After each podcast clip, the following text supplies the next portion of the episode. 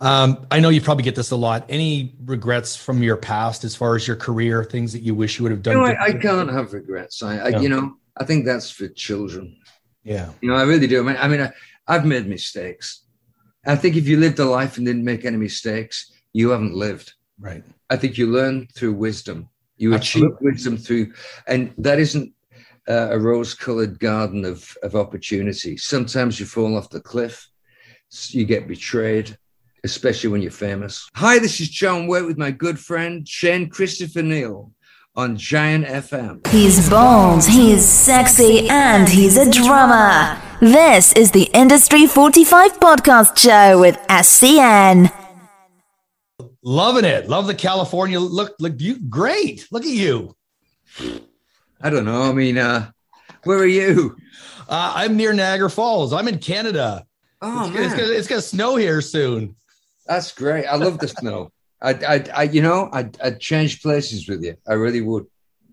You know, it's interesting because I know you're in what Santa Monica, but but you like you're like a New York guy. Yeah, right? I am. Right? Yeah, like you spent a lot of time in New York. So how come you're in California now? Well, uh, there was a point there um, where I was kind of burning the candle both ends, and it was like the city was just a magnet. You know, you, you go home at night and think, well, you know, I'll go out for dinner, and the next thing you know, you it's three in the morning, and you know, it's just it's it, it's a never-ending party, really. So I thought, um, I had a new record coming out. I thought I'd move to California for a year, and um, I ended up staying like two, and then I released another record, and a big check came in, and I thought, well, I was I actually put everything I had in the world into the back of my Jeep and parked it in a garage and went on the road without an address. I went with uh, Peter Frampton and Journey, and uh, I'd seen a condo that I'm sitting in now, and it came up for sale, and I just bought it. And then years later, I'm wondering what I'm doing here. it's funny because because with New York, I've been to New York, I don't know, 12, 15 times, which to me is a lot. And I love New York City. I like the vibe of it. I like the jazz clubs. I'm a drummer. I grew up as a jazz drummer with my dad. And and you know, so just that whole the music part of it. California, yeah. I've been to like two or three times. I don't know that I fell in love with California. I mean, I'm I'm an 80, like I love the 80s. So the Sunset Strip, and I hosted some events at the Whisky and good times, but I don't know, like New York's got something special, man. Oh, it, it's uh, you know just the architecture. You know, I used to live on the uh, Upper East Side on Madison Avenue for the last time I was living there, and um, you know, when the snow came and the the rain or the winter, the the change of seasons, the spring, Central Park, the Kids Zoo, the Plaza, and you know the restaurants. Then you go downtown and all the art galleries and the clubs and the you know, Lucky Strike, all that stuff, the East Village. Yeah. I mean, it was my town. I just, I understood it and I, I fit in and I felt very much at home there. But, you know, I'm still looking at moving back. Yeah. Nice. I'm, torn, I'm torn between, you know, the market's pretty good right now. It looks like the Wild West on TV, but I think, uh, you know, there's some really crazy stuff going on. But, uh, it, uh, but I kind of like that kind of thing because I remember in, I was just thinking this morning, I was lucky enough to see in the 70s when the babies first came to America. We stayed at the Westbury Hotel on Madison Avenue, and that's and I just watched the French Connection, mm-hmm. and uh, it's all going down in the Westbury, and, and it, you know, you, a lot of it's filmed in there. Right. But that's only a couple of years after. Uh, it's a couple of years before we got there, but you know, watching Madison Avenue in the 70s, you know, it's just wow, what a great city, really, you know. Absolutely. And so let's talk. You were talking about new music, and we're, we're going to get to that, obviously, and a bit about your past. And I won't keep you long, I do promise you. Uh, Wooden Heart, 23 acoustic uh, songs on the album. So let's, I want, here's my first question. When you were back in the heyday, we'll call it, of the 80s and, and mm. such, in the 90s, did you think in 2021 you'd still be releasing new music? No. But then again, what's the alternative? I mean, um, I you know when you're when you're 17 and and like when I was living in London trying to get signed and playing in bands and all that stuff, you know, you never think you're going to be making music past if you're lucky 25. Right. In a perfect world, you might go home, actually put together enough money to buy a little house somewhere in the country, get married, have a dog, and all that, and then join a local band and make enough money, maybe, to pay all the bills and and you know buy the kids toys. You know, you Right, just right. after that, it's just like it's life. But um, I was very serious about it, and even when I was seemed to be uh, knocked down, I just got up and looked for the guitar. I mean, it wasn't like it was a career, Right. and there's a difference there. And um, I was prepared to to be on the sidelines for, for a couple of years and just make music and play around New York City or you know play in the clubs with the people that, that I played with in the studio. And I was a musician, songwriter, so Right. everything you know that goes around comes around. And I think if you if it's genuine, you have to believe that somebody's going to see that as genuine and and pick up on it, and you have an audience. You know.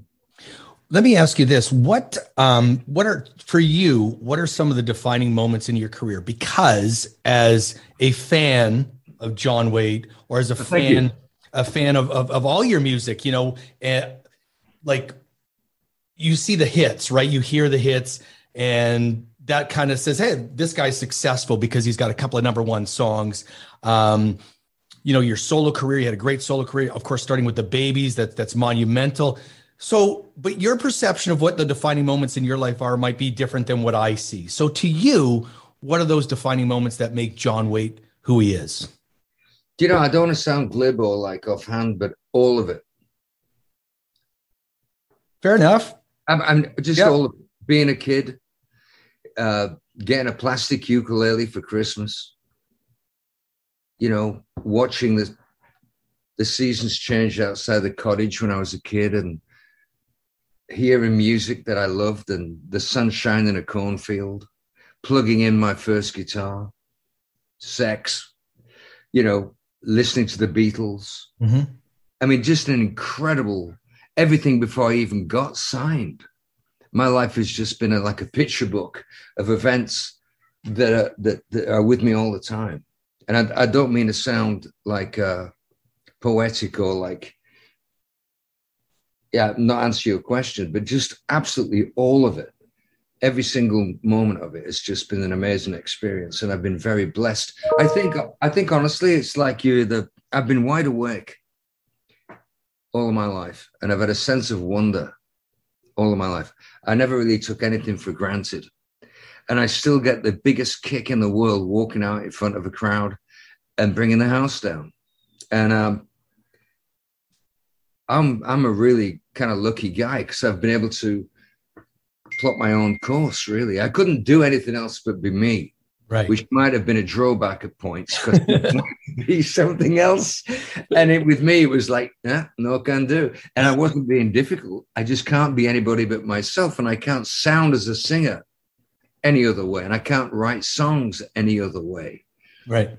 And, uh, and maybe that makes me bulletproof. Maybe that makes me a walking target. You know. You know, one thing, I mean, I was a big Bad English fan. First of all, I'm a drummer, and Deen Castronovo, there's nobody Oh, yeah. who, Yeah. fucking drums, sings like him, and love Journey and all that. But, but, well, for you, Bad English seemed like you were this folk country rock guy, singer, songwriter.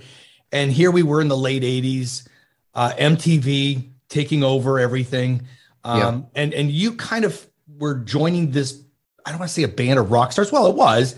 And you were one yourself, but tell me about those moments in your life because it just seemed like it was different for you, was it not? Con- compared Yeah, to your solo I- career? it's not necessarily my my cup of tea to be arena rock, but I, but I, that doesn't mean you shouldn't play to a, a large audience. But I don't think um, being part of a machine that's there to make money and uh, produce something again and again and again that's just a variant of the same thing. I can't do that. I'm not interested really. But I, it was good for like two albums, and I think I thought if you go back to like Ghost in Your Heart, Forget Me Not, Time Stood Still, even best of what I got, the lyrics are kind of really out. You know, there's stories and there's symbolism, and it's and it's darker, you know. And I thought that would be turning a, a the key in the lock. I thought that would be something that was like really, you know, I was going to like give people something to chew on, and it did work. Right. Oh, absolutely. But, uh, yeah, but the other guys, I think, wanted to do something maybe even a bit more mainstream. Mm-hmm. I mean, I don't know. My instincts aren't to do that. I mean, like you said about folk and country and blues and flat out rock. Mm-hmm. But the rock would be from the Stones. It would be from a British sensibility. Right, so sure. this American sort of big moving machine that's like all encompassing. I, I, as an artist, I, I can't live inside that and create something that I'm proud of. So would you say that that you don't really sit there thinking I'm going to write a hit? Like when you wrote no. You, like were you like no, you just you wrote the song from here yeah. and and delivered it and that's what it became, but you didn't sit there because there's a lot of artists as you know there's a formula, write the hit. It goes like this, then we do this, and it'll all come together. The label will love it. It'll go to MTV. We'll make money. So I just want to get your perspective of that because you yeah, really are a singer songwriter. Even if even if you look, go out your way to make sure you've got a hit, which we certainly did. Um, what happens next? Is what happened next. It's like eight months later, you you come on from the road and you're beat, and you're you're like just like, what was that? You've been on a world tour. You've You've been sleeping on the bus, in planes, in hotel rooms, in motel rooms. Rough being away from the ones you love. And then the phone rings and it's like, we need another. you know, and then you go. yeah, back, absolutely. Then you put together another piece of shit to sort of like, you know, make more money for everybody. Yeah. And then, then the reason for actually going in the studio is to make money. I mean, look, what do you think about that? Well, I think that I mean, money is important, but I think as an artist, the most important thing is to write what's in your heart and to do what is right for you. I don't know. Am I wrong? Well, uh, it seems like there's a, a, machine out there that's like has a an audience that's like let's do this right. again and again and then we'll sell them a t-shirt and then we're going to do this and we're going to go then we're going to go and play golf with a record company right i mean really so I mean, at some point, if you can write a song or, or like, if I could name like five songs that I've written, you know, like missing you downtown, masterpiece of loneliness, time stood still. Mm-hmm. You know, they aren't sort of regular songs. They aren't like songs that you would think were going to be popular. Right. And they were. But yeah, but there's a there's a whole different mindset. Right to uh, to writing that stuff. Well, this is interesting because um, I like the Big Machine as a fan. I listened to that through the '80s and '90s, and I get it. But this album that's come out seems, and it's acoustic. Yeah. So talk to me a little bit about why, other than I mean, I like acoustic music, the textures, the the energy that you give. You get to yeah. see the, and feel the dynamic. Was it acoustic because of that, or was it because we were going through a COVID time where you're like, I'm going to do something by oh, myself because no. I could play? So give yeah, me the genesis no. as to why that happened. Well, I, I, put the first one out six years ago. Mm-hmm. Then I put the second one out four years ago. Right, and then the third and one. then I included volume one and two with right. the new with the new CD. So I put them all out as a triple CD set. Right. Um, at a at a reasonable price. It's like twenty dollars or something. Three CDs. It's not bad. Mm-hmm. But uh, I loved acoustic music, and I, I, think in the '90s everybody made acoustic records, and it was kind of like, oh man, come on, I really wanted to do that, but you can't really join in that. Everybody's doing it, you know. So these days, it's kind of unusual, and um, my first instinct, my, my, first instinct musically is acoustic guitar or bass. I love. You bass. played bass in the Babies at the beginning. Yeah. You're not. That's right. Okay. So I mean, stuff like Fairport Convention, Rich Thompson, Bob Dylan, the Clancy brothers, the Dubliners. I mean, uh, uh, just the, uh, that stuff's heavy stuff. Hank Williams, you know, it's it's really intense to me. Mm-hmm. And um, whatever it is that's my creative force comes from that. And it was just the right time. I went in the studio to make an electric record, and I couldn't make any sense of it. I spent a lot of money over two weeks mm-hmm. and had nothing. I just knew it wasn't working. And, and so without leaving the studio empty handed, you know, with a mouthful of feathers, I uh, said, let's just make another acoustic record. And we did. Mm-hmm. And uh, man, it happens fast. It, it only took like three days. So And, uh, not not dark yet is the latest release, correct? And Right. Yeah. Bob Dylan wrote it or co-wrote it, and tell me that story a little bit. Oh, well, no, it, it was on, um, I think it was Love and Theft. It came out like 20 years ago. Mm-hmm. Um, but it's a, it's an astounding piece of writing. But this is the thing. I mean, I think um, Lanois, uh, I don't know, is it Daniel Lanois? Yeah, Daniel, that's right. Yeah, he produced it, I think, Mhm. and it's got loops behind it, and Dylan's like, "Shadows are falling," you know. It's it's a song about the end of his life or time, and um, it's not dark yet, but it's getting there. You know, it's just a it's it's a statement record, and um, I'm only really interested in doing stuff that's that's going to be like climbing up. I'm not really interested in doing anything I've done before. Right. I really am not. You know, I mean, if you like what I've done in the past, you can go and listen to it. It's great. Right. Yeah. I'm still wrestling where I'm going to take it. You know, Right. and um, but not dark yet was. uh If I could pick a song, which I did, there was going to be a challenge. It was that one, and uh you know, I I thought I brought something to it, but you'd have you'd have to ask Bob. I'll call him when we're done. How's that? I'll see. I'll see what Yeah. he says. Say hello to me. so, so then, with this out there, what's next for you? Like, what what's your plans for 2022? As Well, we're- I'm going out. I leave tomorrow for the road. We have uh, three dates with my old friend Neil Giraldo, uh, Pat Benatar. We're going out with them Yeah. for three days in Florida. Then we go to uh, Texas for a while, three or four days. Then we come home for a few days and go out again. I haven't looked where we're going, but um, we're really seriously on the road. And I was in the studio yesterday. I'm in the middle of a new record.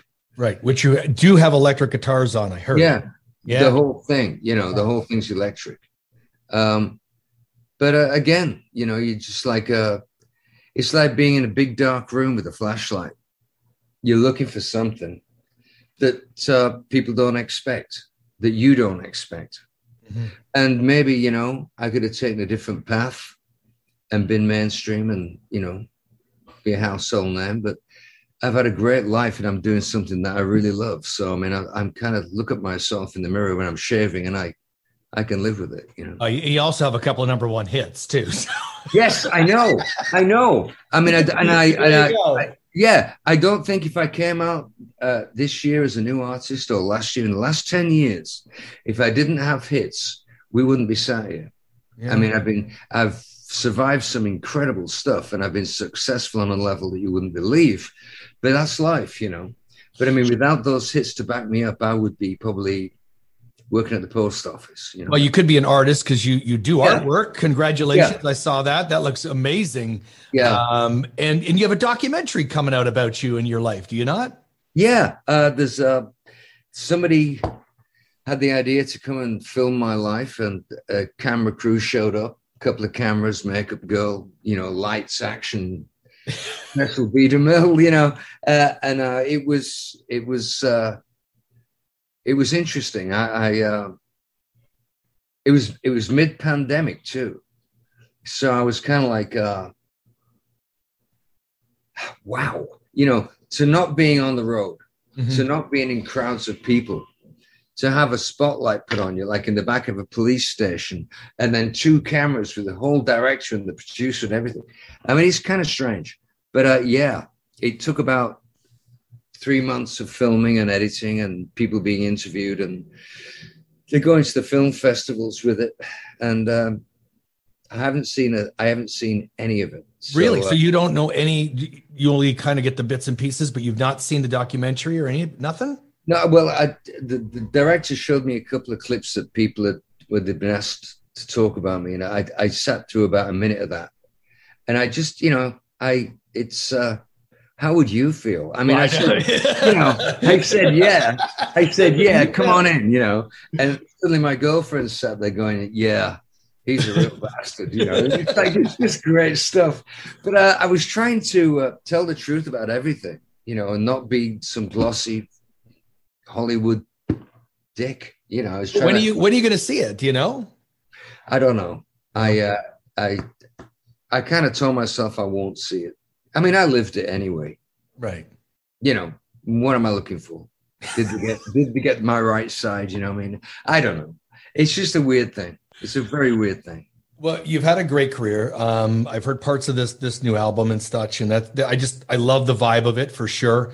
I've got a few questions that came from our website or our social media at China Family. Yeah, yeah. Um, you don't have to take long to answer them, but here's what I got. Uh, do you still talk to Jonathan Cain? no, Would you? No, the answer is no, not at all. no. Uh, so it says, would you consider singing again with the babies? That's what it said. No, no, No, no interest. no. Um, top three favorite songs you have written. Don't have to be hits. Could be anything. Uh, downtown, uh, masterpiece of loneliness, missing you. Uh, this is interesting. Do you like playing guitar and singing, or just singing? Uh, I think we both, do- right? So Yeah, yeah. I mean, uh, some songs you, you absolutely have to play the guitar to sing them. It's a weird thing. And other songs you need to be uh, focused entirely on the vocal. Uh, a song like we do actually all along the Watchtower. oh, that's a Uh, great song. Yeah. Played that many times. Yeah. Oh yeah, it's a great one. It's three chords, Yeah. and uh, but if you're not playing the guitar, the, uh, the drummer doesn't know where you we're putting the downbeats and stuff. Yeah. And if you just stand there and sing it, it, it doesn't happen. Some songs are just meant to be played and sung, and yet a song like Tears, the damage they do, followed missing you. Um, you- whoa, that takes some. You have to really be a singer, and you the guitar. You, it's a different animal. Right. You need all you need all your wind and all your focus, and you need to know ex- you need to listen to to the other guitar, not not the one you're playing. So it's, it's there's definitely a difference. Wow, that's that's a great answer. Um, I know you probably get this a lot. Any regrets from your past as far as your career, things that you wish you would have You done? know, I, I can't have regrets. I, I you know I think that's for children. yeah, You know, I really do. I mean, I mean, I, I've made mistakes. I think if you lived a life and didn't make any mistakes, you haven't lived. Right. I think you learn through wisdom. You achieve wisdom through, and that isn't uh, a rose-colored garden of of opportunity. Sometimes you fall off the cliff, you get betrayed, especially when you're famous. Right. Absolutely. trust anybody. It's like, and then you find people that you love, that love you back, and it's like, ah, at last, you know, the Yeah. truth, and um, that transfers to music too. When you walk into a place where you're creative and you trust it, and it gives you something back. After all the experiences you've had, you don't need to throw a bucket of paint over it and sugar. It's the simplest way you can say it and it's worth something then it has some sort of integrity and nobility to it and it's the best of us as humans if you have to paste it over with echo and synthesizers and you know then what are you really listening to you know so I, and having said that uh, i'm the biggest fan in, in the world of jimi hendrix but jimi hendrix made all those sounds basically out of a marshall stack and two foot pedals he died at 27. But I could listen to a Hendrix album top to bottom and still hear things that I just go, how the hell did he do that? Right. You know, it's that good. And there's a difference between that and some guy playing the guitar a thousand miles an hour with every foot pedal in the world attached to it. Yeah. Absolutely. Yeah. I get it. One's art and one's a craft. Yeah. Absolutely. My biggest regret is that I never got to play drums with John Waite. Well, that's very nice of you. because you have so many great songs. And speaking of that, I have a band rehearsal tonight, and on the list is Tears, and our singer does Oh. not play guitar, so we're not going to worry about. and It's a female singer; she's amazing. And I said we're jamming this song tonight because I'm talking to John today. So we That's really great. It's, it's- isn't it funny that we talked about it though? Is that- well, when you brought it up, I smiled because I, wrote- I thought, there Yeah. you go. It's probably.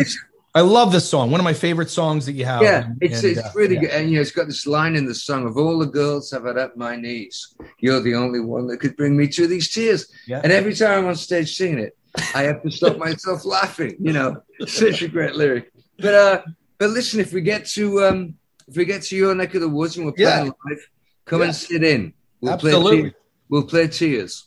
This is the Industry 45 podcast show with Shane Christopher Neal.